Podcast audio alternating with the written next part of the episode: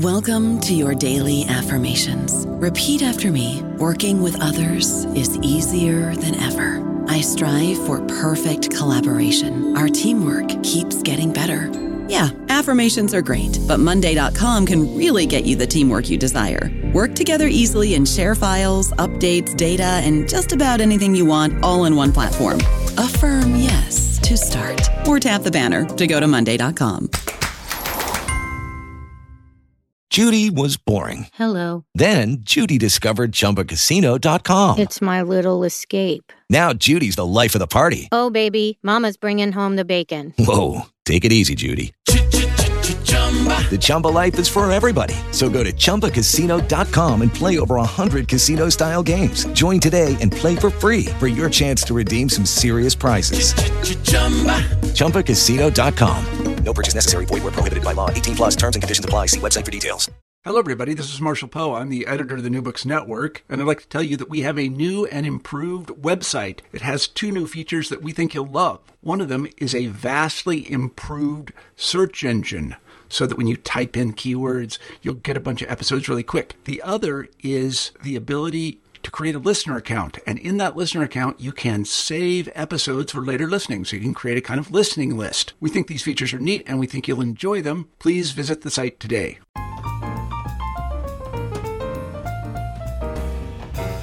In 1989, Time magazine pronounced, Feminism is dead. It seemed a mainstream culture that the conservative era, marked by Reagan and Thatcher, had killed the lingering energy that began with the rise of second wave feminism in the 1960s.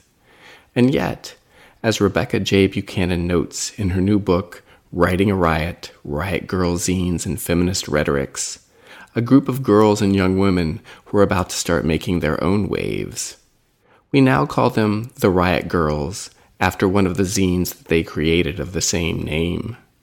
In 1991, Molly Neuman and Allison Wolfe were members of the punk band Bratmobile, and Wolfe explained why they chose the name. We had thought about Girl Riot, and then we changed it to Riot Grrrl with the three R's as in growling. It was a play on words, and also a kind of expression about how there should be some kind of vehicle where your anger is validated. That growl started a movement of youth culture, of music and print culture, of political activism, and of a new punk feminism that thrived in the 1990s and has remained a lasting influence on how we think about women, music, and culture. Buchanan takes us into the world of the Riot Grrrls through their own creations the zines that they wrote, published, and circulated to understand who they were, what they were about, and why magazines like Time were so wrong. Rebecca Buchanan, welcome to the New Books Network. Hi, thanks. It's good to have you here. Thank you. Well, so you have a new book, Writing a Riot Riot Grrrl Zines and Feminist Rhetorics. And I'm looking forward to talking about it. But before we even get to it, um, as scholarly as this title might sound, there's a real personal history behind it. So, can you tell us a little bit of what led you to the project? Sure. I started, I'll try and give a truncated history. Um, but I was writing zines and really involved in sort of zines and writing and punk in high school and college, and then sort of moved away from it and got to graduate school and was in a class on girls and writing and said to my professor, I really want to look at zines. I really want to look at girl zines. And she's like, go for it. And so I started down that road writing my dissertation and I finished that and um, came to the position that I'm in now teaching. And one of the colleagues that I work with said to me, I have this pile of Riot Grrrl zines. I used them once. Do you want them? And I'm like, sure, I'll take them. And in taking them and getting them from her, I really, it brought me back to where I had been when I was 16, 17, 18, 19, 20, um, back to those times and really got me thinking about like, what was it that engaged me in this space? I really wasn't involved with Riot Grrrl, but because I grew up in Minnesota, I was really involved in sort of this Minnesota punk scene, but also the writing that was going on and the zines and things that were going on but it made me really connect back to that and think about what was it about these what are um, what were young women writing, and how did it sort of start to like tell a history? So that's what I wanted to establish right off the bat. That on the back, there's this very august, you know, uh, description of your biography. Rebecca Buchanan is associate professor of English and director of English education at Western Illinois University. But it should start out former punk rocker Rebecca Buchanan. Which is to say, one of the wonderful things about the book is that you're writing from a personal history and having that inform what's going on um, in your scholarship. And I think that gives it a very nice slant. It's kind of like intellectual memoir. Um, meets, you know, scholarly archive or something. Okay, but if we don't know who the Riot Grrrls are and we don't know about the zine culture, could you tell us just what these artifacts look like? Like, what would we see when they, they were sitting on the table in front of you? What were you looking at and trying to understand the importance of? Sure, this is something I also have to do when you're sort of immersed in zine culture. You know what zines are, um, but often when I will go and give talks or do go to conferences, unless I'm put in like a punk panel or somebody who knows what I'm talking about, I'm often put on um, new media, so everybody thinks it's online. So zines are basically little magazines that people create, for lack of a better term. I think at the very end of the book, I quote um, one of the zine writers who talks about them as little pieces of art. And so there are ways in which people sort of put together personal thoughts in the punk community. A lot of them were around what was going on with bands, interviewing bands, that kind of thing. And there's a lot of collage and images. And so zines have been around for a while. There's different arguments of when zines started and when they did not, you know, who started zines, how did they start? But the punk community really started in the 1970s. We had sort of a lot of people who went to art school. And in addition to that, the photocopier was really made copying readily available. So we had all these people wanting to sort of promote themselves and promote themselves outside of traditional magazines or traditional mainstream media. And so they started creating their own ways to do that, ways to promote their communities and do that kind of thing. And so they started creating these zines in the form that we see them. Well, in the early 1990s, a bunch of young women got together who were part of punk and said, we want to sort of promote women. We're sick of seeing men in the forefront of the punk movement. There's women who have always been in punk, women who are still in punk, and we want to get together and talk about that and share who we are and be a little more personable about who we are. And so they started writing zines about themselves and trading zines back and forth and became this sort of this group of young women who were labeled as riot grrrl um, and part of that punk scene. And so, yeah. oh, please go ahead. Oh, no, I was going to say, and so it was, and this is a very sort of short history of that. Um, and there's many different histories of sort of how Riot Grrrl started. But for me, I feel that Riot Grrrl was part really came together because of this writing, because of the writing, the ways that young women were communicating back and forth and who were really part of this punk scene and really sort of calling the punk scene out on um, much of the misogynistic things that were happening within the scene. Okay, so so yeah, tell us. I mean, listeners might have heard of oh the Riot Grrrls. I remember that was this this phenomena, this moment in the '90s. But can you tell us a little bit more about that movement? I'm particularly fascinated in the way that you you see writing as pulling the movement together because I, I imagine kind of the the default assumption would be, oh, that was that was some bands, right? That there was this music scene, um, but you show that it was much larger than music. Right. So the there's a number of different, as I said, sort of histories to Riot Grrrl. Um, but often what happens is people start to look at these young women and then they remove them from punk. And one of my arguments is that we have to put them back into punk. And so in the early 1990s, we had a sort of a very different space, but we also had these young women, and usually it's looked at by their the bands. Um, young women who were in these bands, Bratmobile and Bikini Kill, and they were coming together in 1991, and they had gone to take a break from school in uh, out in Washington and they come to Washington D.C. and they were they saw a race riot going on and they decided to get together and do something about that in Washington D.C. So it was sort of during that summer that they gathered together and wanted to sort of promote themselves and these young women were already in bands they were already writing zines and so they sort of sat down and said, let's start meeting together. And because it was the early 90s and there really wasn't access to the computer, there really wasn't a way to sort of like create a text stream and ask everyone to get together. The easiest way to do that was through writing.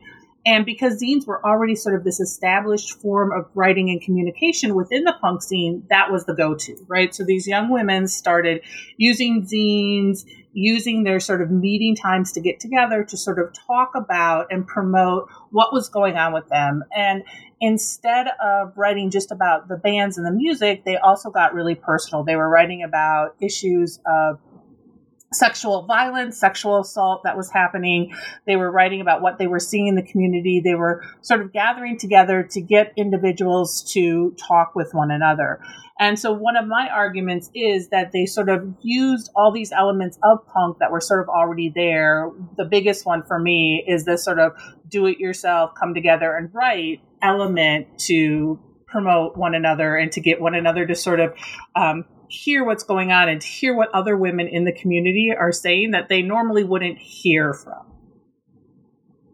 So before we get into the the content of the zines, which are is just fascinating, um, tell us how this worked. Right, these wouldn't be publications that you pick up at the the corner grocery or something like that. So how are these women connecting with one another? How did the zine circulate? It, it sounds almost like a kind of coterie publication um, where people who knew how to get them were able to get them even as they were writing them. Yes. So one of the ways that they got around was through sort of word of mouth. So I'm involved in punk, I like this band, or I go to this concert, I go to this show, I pass the zines on. Well, women were starting to see that usually what is passed on is a number of zines by other men or men promoting themselves. And so uh, some women came together and also said, or some young women said, we're going to create our own sort of distribution site. So we're going to create lists of all the zines we find by young women who are involved in punk. And so they would just write up a list and then you could mail in for it. You could get it from someone. And so it might be that someone hands you a zine. It could be that you are you get this list of like reviews of zines and addresses. So one way i would get zines and i would get sort of paper and letters in the mail was just from you get like a list and then it'd be like i'd write someone and say hey here's 50 cents or here's two stamps. Can i have your zine? Or here's my zine. Let's trade zines together. And so it was very much this um, culture uh, this mail culture. So you as an mail Um, so you mm-hmm. mail and distribute back and forth. So it become um, these ways in which we would write letters back and forth and you get letters from one another and in that would be the zine in that might be other people's zines and then within the zines within the writing that these young women are doing they are also giving information about other people's zines. So they might be saying hey read you know sharon's zine. It's really great. Here's her address. And so there'd be lots of advertisements that people would put collage into I might collage advertisements for my friends' zines. And so it would just gather that way. So it's really hard, even today, there's a thriving zine culture, but it's really hard to determine how many zines are out there because we don't know, right? We have librarians who are collecting them and doing that, but it's really hard to know how many are out there because it might just be from the community that I'm a part of, the smaller community, or it might be from a larger one that I'm gathering more popular zines. And you make the really nice point that that okay, so so this presents this problem, right? Do you have a representative swath of zines? Is your your sample correct? Um, you know th- that you know there are some archives such as um, the ones that you use for your your book. But at the same time, um, the whole point of the zines is that they are circulating outside of mainstream distribution networks, outside of mainstream culture, because they're trying to articulate voices and experiences that have been silenced by that culture. Yes, right. And so it's really hard to sort of get a handle on that. Another hard thing, another thing that was difficult was that some people write zines and they continue to write zines, right? So there's some, um, and I'm very interested in young women and, and women writing sort of personal zines, which are called per zines. So they're writing about themselves, they're writing about their lives. So sometimes there might be a zine that someone has written just once and that person has sort of disappeared and I have no idea who she is, where to find her. Um, but there's other zine writers who were started writing in the late 80s, the early 90s, and they're still writing today, right? And you can find those people in those zines. It also depends on sort of what zines other people collected because there's so much ephemera, because they are just read and then often thrown out. Um, or they sort of disappear if someone doesn't keep a collection and then donate it somewhere unless I have those zines, I have no way of getting them, right? It's not like I can go to Amazon and order a bunch of zines. I mean, maybe you can now because who knows what Amazon has taken over. But, you know, it's really hard to do that. It's really hard to know just how many zines are out there and get a hold of those. So it's sort of at the for my project, it, I was really at the whim of like the zines that were given to me and then the ones at the archives I looked at. And Barnard Zine Library really has an extensive collection and a wonderful collection. And they have a zine librarian there and she keeps that collection going. Um, and then other places just get donations and those are the collections that they have. That's great. So I think this is giving us a natural segue into your approach to these as a scholar, um, which is to say they have this very important social history. Um, they capture this moment uh, that took place in youth culture. And at the same time, you're making this argument in your book that zines are, are crucial for academics and scholars to study because they they reveal something that we wouldn't see if we were looking at different kinds of ephemera and artifacts, different kinds of, of life writing. Um, could you tell us a little bit about the importance uh, for scholarship of the zine? Sure. One of the things as I was sort of struggling or structuring my book, I was, you know, reading different scholars and I was looking back at Jan Radway's work and Jan Radway has done some really fabulous work and really important scholarship. And one of the things she argues is that we need to start looking at zines as studies, right? We need to look at zines as an academic space, whether zine writers sort of wanted them to be or not, they really are this important space. And there's important space for history, they're important space for many reasons. And so I felt that I needed to have or really start out my book um, with sort of grounding the zines that I were looking at was looking at in that space. And so I call on Radway's work and some other scholars who, um, Alison Piepmeier, who wrote this wonderful book on girl zines, and she's since passed away, but she was doing some really great work on sort of this this feminist work. And i was looking at their work and really looking at others who looked at zines as life writing so individuals who are like the zines are the space where there's these personal testimonies, there's this personal documentation, and that it's really important for us to look at and to examine that. And especially as a feminist and a feminist scholar, I find that really important to sort of see that space, that zines sort of exist in this space where they're not written as scholarship, and yet they have this important sort of everyday history of what it meant for me what it meant for these young women to be a feminist and to be a young woman during this time period. And it's sort of this capturing of that um, in a way that we don't often have access to. And I found that to be really important. And I think it's important to start to think about those things. Zine librarians are starting to do that sort of archive and art, like these artifacts as these important documents as well. And so that's sort of where I wanted to situate my work. So, so what did it mean? What did it mean for these these girls and women who are producing the zines at this moment? I mean, what what did the this culture mean to them? How did they articulate it? What did you discover inside of them?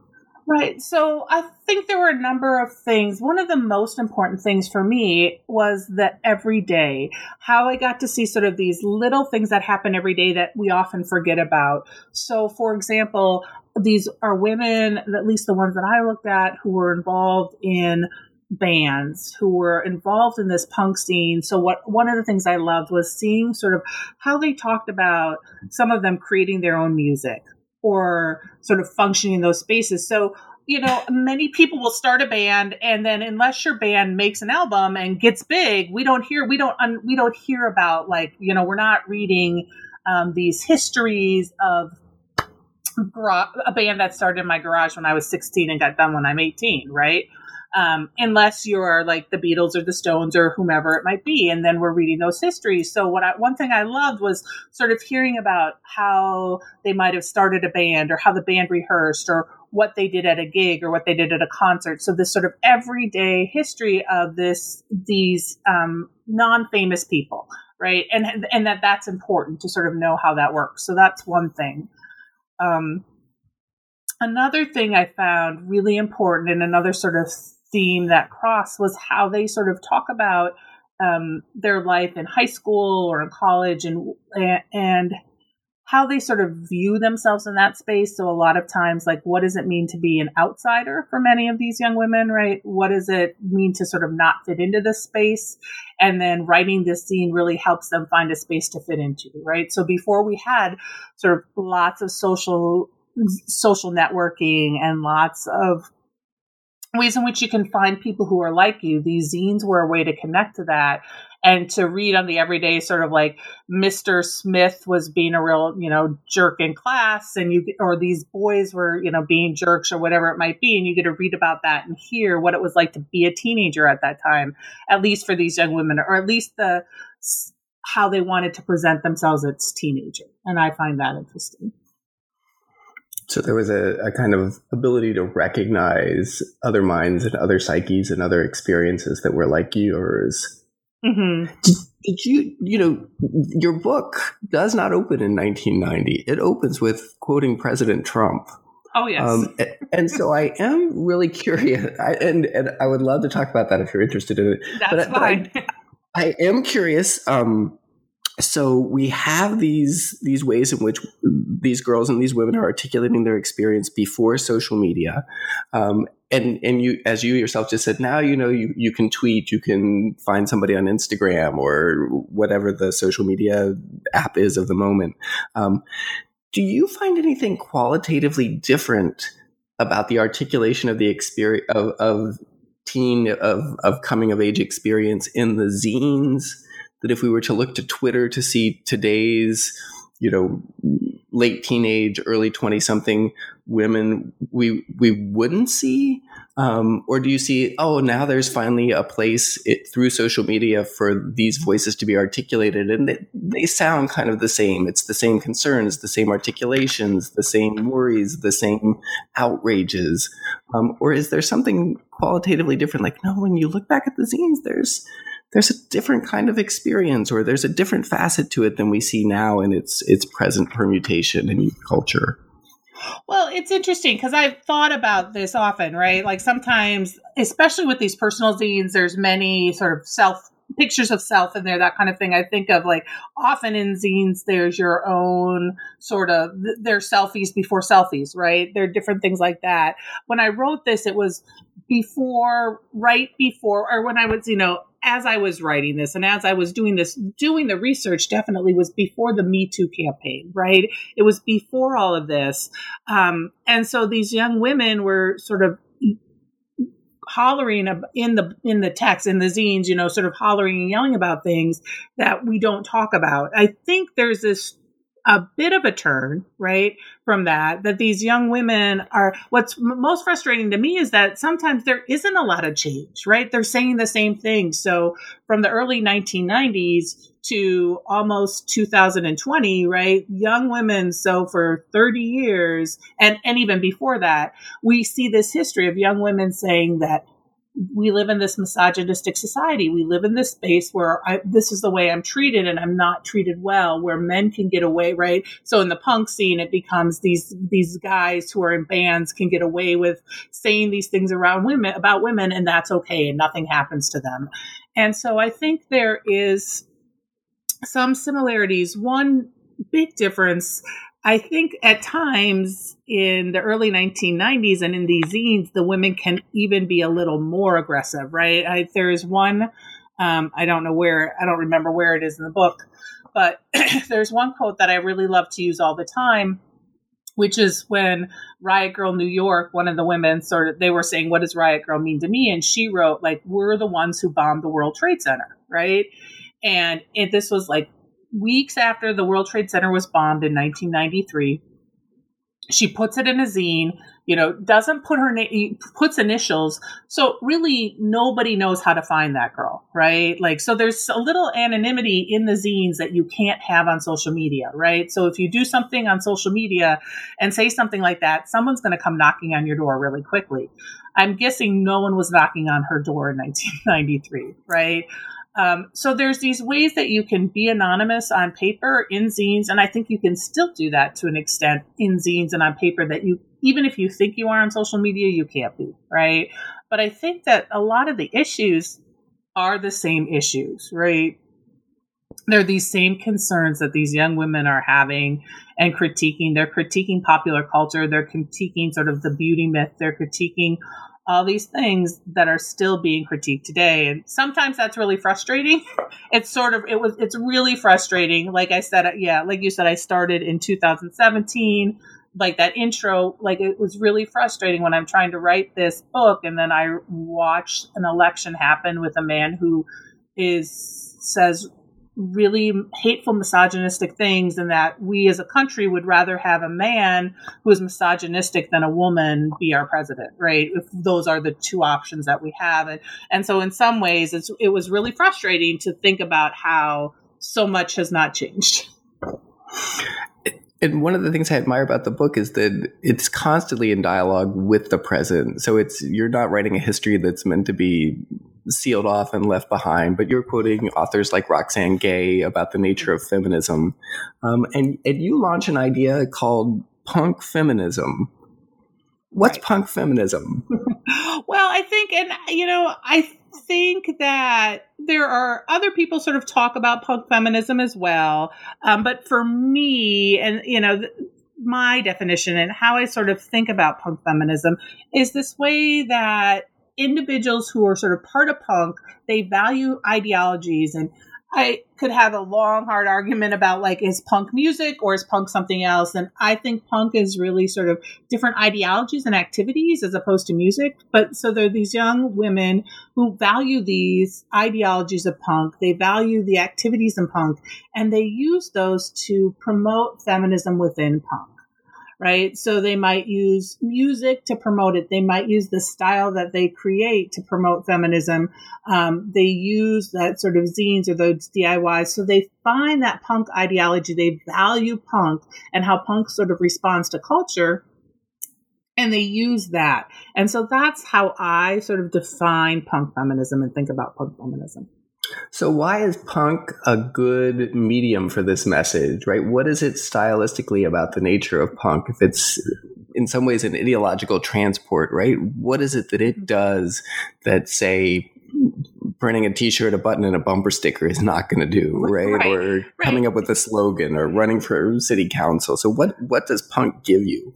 Right. And I sort of, and I challenge punk too. I have issues, you know, I don't think punk is the end all be all of everything. And I have issues with punk, but I see and I look and make an argument for sort of three different things in punk that sort of worked really well for these young women. Right. So I looked at this idea that comes from Heb, Dick Hebdige and the work that he really did on punk that, um, punk is this style like style is important right?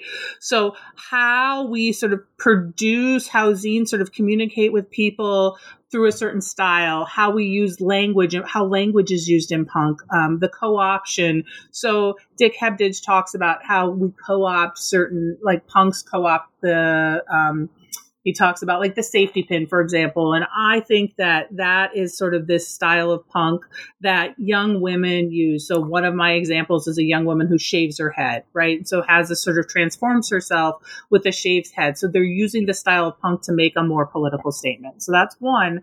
The next i think that the riot grrrls use really well and one of my I don't want to say biggest issues with punk, but I'm not really sure what else to say, is that punk really believes that suffering is important right? So sometimes it becomes like, well, I've suffered more than you've suffered, right? That participants, they look at people sort of outside of punk having not has suffered as much as they have.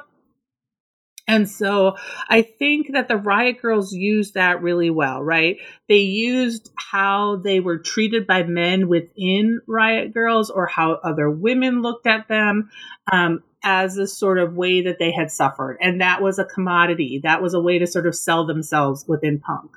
And the third sort of aspect of punk that I think Riot Grrrls use really well or that I focus on is this idea of like the shock effect. Like I talked about before about, you know, sort of writing about the World Trade Center or young women using the word cunt or using the word fuck um, and, and, using that vernacular and saying it in these kind of shocking ways, right? So, how can I shock someone? So, you have lots of pictures, for example, of like this little girl handing a flower to someone with guns beside it or or that kind of thing. So how do we juxtapose different images and those kinds of things? So I think that for me, there are many other sort of ideologies of punk, but those practices worked really well for Riot Grrrl. So, so before we move forward, take us back to this riot grrrl who says we're the ones that bomb the World Trade Center. Unpack that um, because that's that is shocking, right? And for me, the ideologies that that we've talked about so far, kind of the empowerment ideology and things like, how do you draw? What was she thinking of? How did she make this connection? How did that make sense to her? Well, you know, and that I can't, I don't know for sure how it made sense to her, but for me, it was this really, this was like a really good example of how these young women were using punk, especially punk at this time, right? Like, so we're just coming out of the Reagan era punk had really gone underground in the 1980s, had become much more political, in some ways had become much more violent, much more misogynistic, and, and in places, right, in different locations and, and races. So this idea of being able to say, like, screw you, you know, I'm going to tell you that we're starting, this was a way to start a revolution, right? She wants people to listen to her. She wants to be heard. Um, she's positioning herself inside of a revolution. So it's sort of this idea of like, we're not here, we're not just writing, you need to look out for us. I think that was one of the things. We're to take credit and, and we're to, we're not only to like tell you what we're doing, we're to like mess you up if we need to. And so I think this was a way to position themselves in punk, but also position themselves as, um, as something to pay attention to. As a as potential threat. Yeah. Mm-hmm. Yeah. Yeah. Well, so as you get into these zines, right, you you see that certain themes start to emerge, certain um, recurrent concerns, um, and one of them that you've mentioned is sexual violence, both within the punk scene and within the larger culture. Um, but another one that that might not come to the forefront right away for a listener is race relations. Mm-hmm. Right, that this is a, a concern, and you talked about the one of the origins of the Riot Grrrls is watching a race riot. Could you tell us a little bit more about how race figures into this culture and into these artifacts? Sure. So, anyone who's sort of involved in Riot Grrrl and is sort of part of Riot Grrrl um, knows that there's a large there are many contested issues with race and how race played out in Riot Grrrl and in Riot Grrrl zine. So, if we look at the traditional narrative of Riot Grrrl, it becomes these the you know riot and mimi nguyen talks about this often she has a really great article where she talks about this but it's like sort of uh, 1991 riot grrrl starts with this sort of race riot and they see this and they want to come together and then in 1994 four, there is a a group of young, you know, so Riot Grrrl is doing great, and they get together and have a Riot Grrrl festival. And then there's some major issues with how young women talk about race. And Riot Grrrl just sort of dies, right? Like, so these white women sort of deciding to tell women of color what it means to be a woman of color. And I think that it's a little more complicated than that, right? That um, what that does is sort of for me it lets the young white women especially off the hook in not looking about how they really talk about race and talking about privilege throughout their zines and what they're doing. And so i think race is often looked at as the way that riot grrrl ended and i don't see it as that. I see it as i, I also talk about how i don't think riot grrrl is just a movement. I think Riot Grrrl is still occurring. There's different iterations of Riot Grrrl, just like there's different iterations of punk. But for me, I was really interested in looking at not only what these writers of color were arguing all along who were in this scene and how they weren't heard often and listened to, even though they were making these arguments, but also just how much privilege these young white women who said they were sort of part of a radical group were making arguments that were really like problematic as well. And so that's what I really wanted to tackle or look at with the race. Like, how do we, especially individuals who find themselves part of a more liberal um, subculture, not choose to unpack their racism and privilege and how does that work out? And then on the flip side what are women of color for me and in you know the riot grrrls but what are these people of color? What arguments are they making that they've been making all along that haven't really been listened to? So if you were going to write an essay for some you know some place like Slate or Harper's or something like that that said lessons from the Riot Grrrls in in today's racialized America. What would you say? What what did they discover? What did you discover in looking at them? These voices right, well, weren't being heard. One thing for me, one big thing is that, um, and and this comes from like Bell Hooks, and I quote Bell Hooks, and I think this is really important. Like she talks about how um, black people think really critically about whiteness, right? Because they're perpetuated by sort of racial thinking and otherness. But often, um, white people don't want to do the same things, right? White people don't want to allow um, people of color to think critically about whiteness, and white people don't want to think critically about whiteness themselves. So, one thing I saw was that there was a great, like, that white folks have to step back and let other people critique them and accept that um, they can't control the, the, the narrative of what other people say. So, what people of color say about white folks, we shouldn't always be controlling that narrative. So, one thing I saw with Riot Grrrls is that often the white Riot Grrrls were trying to control that narrative right? And this became really frustrating. And so i think one of the big things is you can't we we shouldn't be controlling that narrative. There are some times where you just need to step back and shut up right? And then listen and and, and understand that that's okay for people to think critically about you all right? And so um, i think that often in liberal sort of subcultures uh, people think that it's okay to um, always have their own story, and sometimes you don't need a story, right? Um, and that you can't be, and that also like whiteness should not always be at the center of the narrative.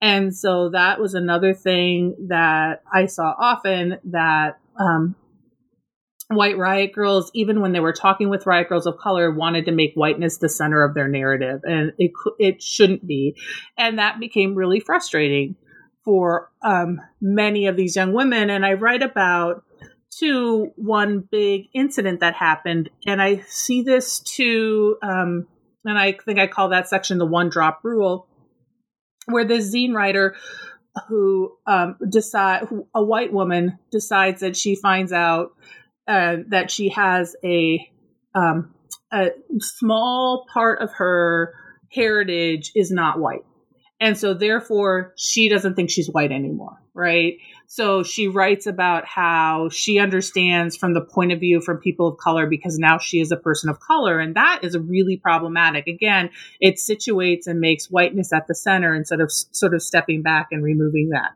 So those are, I think, some of those those maybe lessons if i were going to write something those are some of the lessons i might be talking about right like not or maybe i shouldn't be writing that right like someone who's not like i should be letting somebody else write a thing about what white people should learn Yeah, yeah, that that makes perfect sense.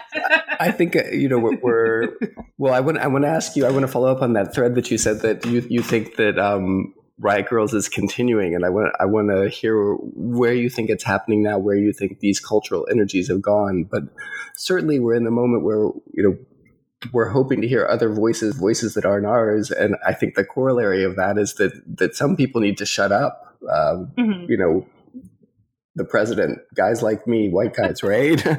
um, and so the the place that silence and restraint and withholding plays in politics as well as as voice and articulation and recognition um, seems to be very important. I hope you write that essay um, that I have pitched for you. I'll give you credit. Okay, um, and then I'll shut up. Um, but but where do you see these energies now? If you think it's a, an ongoing event like punk, um, where is where does one find the Riot Grrrl at this moment?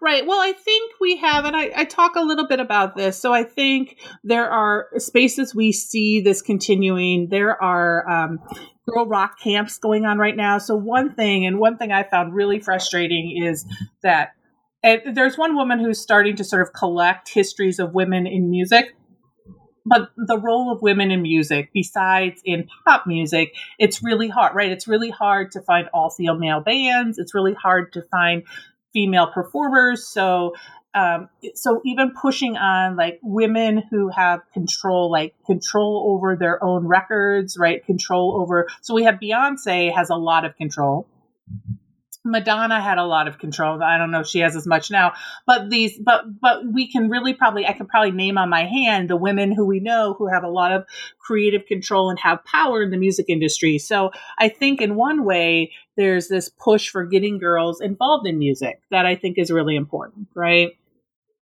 We've got um, there have been especially in europe there's a number of they have sort of lady fests and these events where they continue to gather women gather together they promote sort of workshops music conferences that kind of thing. Um, i talk about in the book periods for pence where if people don't know about it it's like one of my favorite things that's happened in the past like 10 years. Um, but where um, Mike Pence was still governor of Indiana in March of 2016 and he wanted to sign a new bill that had many limitations on abortion. And so women across Indiana started calling up his offices and leaving messages when they were like, bloating or what birth control they were using or when they were bleeding or having their cramps. And so periods with Pence would just call up. You can go to their Facebook page. They're awesome, right? But to me, that's very much sort of this riot, this, this very much riot grrrl kind of thing where there's this shock effect, where there's this way to sort of push a political agenda. I see in, um, most recently the young people who are sort of pushing for gun the end to gun violence right? So we see these sort of moves that i think harken back to some of what these the young people who are doing in the 1990s right? We young people always get a bad rap but we've been saying old people have been saying the same thing about people under like 20 for forever, right? It used to be TV that's ruining their lives. Now it's the internet. You know, who knows what it'll be in 10 years. But so I think those young people who are sort of getting together and pushing for their, you know, gun violence and gun control. I, I see a lot of it in the, uh, it's Pride Month, right? With Pride Month and with the LGBTQA community and the young people who are really pushing in those communities. So I think there's these elements that are really pushing through and coming through that we often don't pay attention to, or we often choose not to pay attention to that I think um, what's going on with the Me Too movement, with the um, Black Lives Matter, all of those sort of movements are starting to push for me in that right direction. And, uh, you know, I hope that I, I, I'm waiting for, and I'm sure it will happen hopefully soon, like young, the dreamers and like that now with what's going on right now in these camps and with all these young people being separated from their families that I think that there's going to be something hopefully my fingers crossed within the next you know few weeks or months that will come up with that as well. So these are those places where i see that sort of those things occurring now. Sure and this seems like like very honorable work for scholars to take on, right? To document these voices, to make sure they don't mm-hmm. slip away. Um, to make sure that the, the importance of of these experiences are captured so that they become part of the record, um, that they don't become silenced. So right. I'm curious now that you've finished archiving and capturing and and portraying one set, where are you going in your next project? Um, it, it, I laugh because I, I mean, I love the zines and I love all of it, but I was like, I need a break from zines. And so I am actually looking at, and this sort of goes in this direction, but very differently. Harry Potter folks. So I'm looking. I've been. I've interviewed a number of people, young people and older, but people in their like 20s, but also people in their 40s. Especially the people in their 20s. I'm interested in who sort of grew up with Harry Potter and how Harry Potter has impacted um, who they are as activists, as fans, as that kind of thing. So I, I there's some similarities, right? Harry Potter has got a huge fandom. So Harry Potter is my direction at this moment, and Harry Potter sort of that reading life and and how what so with the zines, I was really interested in being writer, right, and what that means, and how these people are sort of writing in this community. And with Harry Potter, I'm really interested in reading and sort of how um, reading had create like created for people um, a culture that they never thought they'd have. So tell us tell us a little bit more. That is so intriguing, and you know that everybody listening has some take on Harry Potter. So so how does the reading that they did growing up, as these narratives were unfolding, um, you know, the cynical view would be, well, it, it, was just this commercial phenomenon. You know, it's children's literature run amok. How did it create a, a culture, something more than oh, just?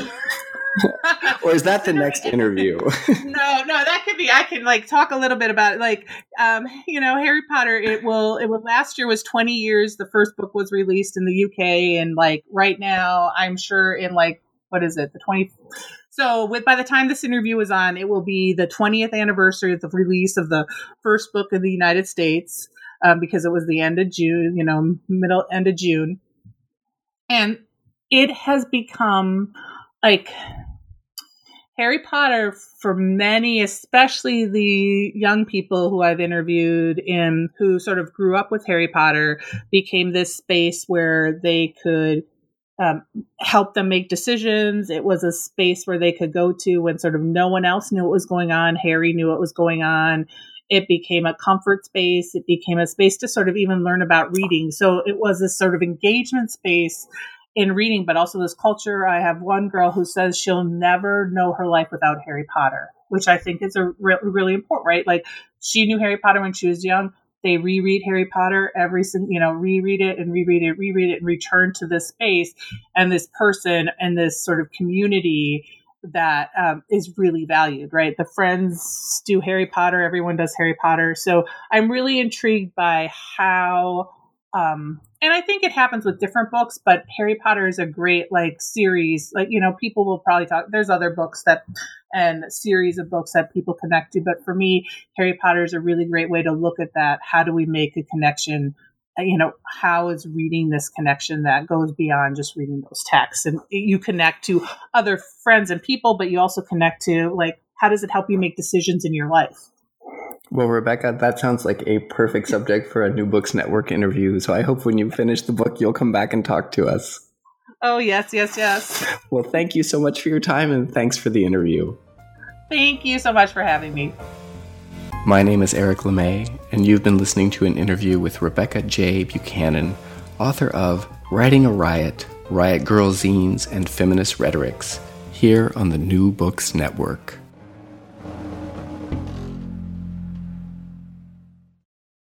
Hey guys, it is Ryan. I'm not sure if you know this about me, but I'm a bit of a fun fanatic when I can. I like to work, but I like fun too. It's a thing. And now the truth is out there. I can tell you about my favorite place to have fun Chumba Casino. They have hundreds of social casino style games to choose from, with new games released each week. You can play for free anytime, anywhere and each day brings a new chance to collect daily bonuses. So join me in the fun. Sign up now at ChumbaCasino.com. No purchase necessary. VGW. Void were prohibited by law. See terms and conditions. 18 plus.